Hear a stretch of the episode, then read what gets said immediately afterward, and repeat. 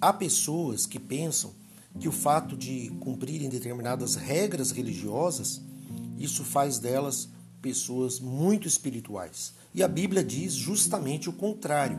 Nós vamos ler aqui o que diz o texto da Epístola de Paulo aos Colossenses, capítulo 2, versículo 20 em diante. Diz assim: Se morreste com Cristo para os rudimentos do mundo, porque, como se vivesseis no mundo, vos sujeitais a ordenanças. Não manuseie isto, não proves aquilo, não toques aquilo outro, segundo os preceitos e doutrinas dos homens. Pois que estas coisas, com, com uso, se destroem. Tais coisas, com efeito, têm aparência de sabedoria, como culto de si mesmo e de falsa humildade e de rigor ascético. Todavia, não tem valor algum contra a sensualidade. Veja só o que, que o apóstolo Paulo chama atenção. Ele diz que, olha, se fomos mortos com Cristo para os rudimentos do mundo, e isso aconteceu quando o Senhor Jesus, que foi o nosso substituto, morreu na cruz, na cruz do Calvário, ali nós que cremos também morremos, da mesma maneira que o batismo significa a morte do, da velha criatura e o nascimento de uma nova criatura. Ora, por que, tendo em vista que deixamos o terreno para sermos espirituais, por que ainda seguimos a ordenanças dos homens? É isso o questionamento. Ah, não faça isso, não prove aquilo, não toque naquilo, naquilo outro. É, é guarde certos dias, guarde é, a tradição das festas, etc. Então, aqui ele diz que todas essas coisas com uso, elas se destroem, elas não têm um valor espiritual. Mas, conforme diz o versículo 23, essas coisas têm aparência de sabedoria. É óbvio, quando você vê uma pessoa fazendo alguma prática religiosa, você imagina que essa pessoa ela é sábia, ela é uma pessoa culta, ela é uma pessoa religiosa, ela é uma pessoa espiritual, mas o mesmo versículo 23 diz que é como culto de si mesmo e falsa humildade e de rigor ascético.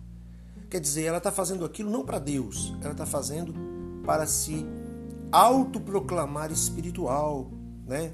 É uma pessoa muito crente, é uma pessoa muito, muito espiritual. É quase um anjo com asas. Você vê como existem pessoas dessa forma. E aqui no versículo 23 ainda diz: Todavia não tem valor algum contra a sensualidade, a sensualidade, ou seja, não tem valor algum contra a carne.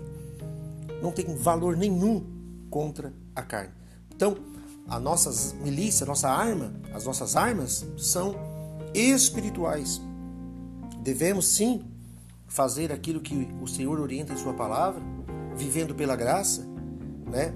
Vivendo com sabedoria, vivendo com discernimento, mas não vamos colocar a, a não devemos colocar nossa fé né, em objetos, em, em relíquias. Há pessoas que eram, eram idólatras de uma determinada religião e vieram para o protestantismo e trouxeram toda essa bagagem, né?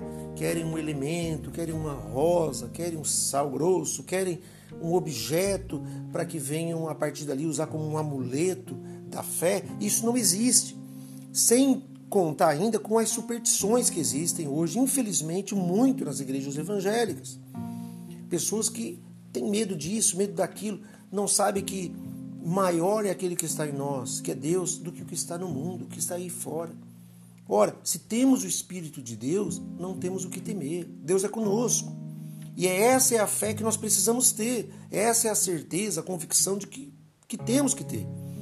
Então, você vê muitas pessoas que têm aparência de cristão, aparência de sabedoria, aparência de santidade, mas no fundo são idólatras. Eles cultuam a si mesmos, eles querem ser é, eles querem tapinha nas costas, eles querem ser é, cultuados como uma pessoa muito espiritual. E isso vai totalmente contra a verdadeira espiritualidade E nada mais é do que um sinal da carne, porque a carne quer agrado, ela quer prazer, ela quer ela tem o orgulho, ela tem a vaidade e etc e muito mais.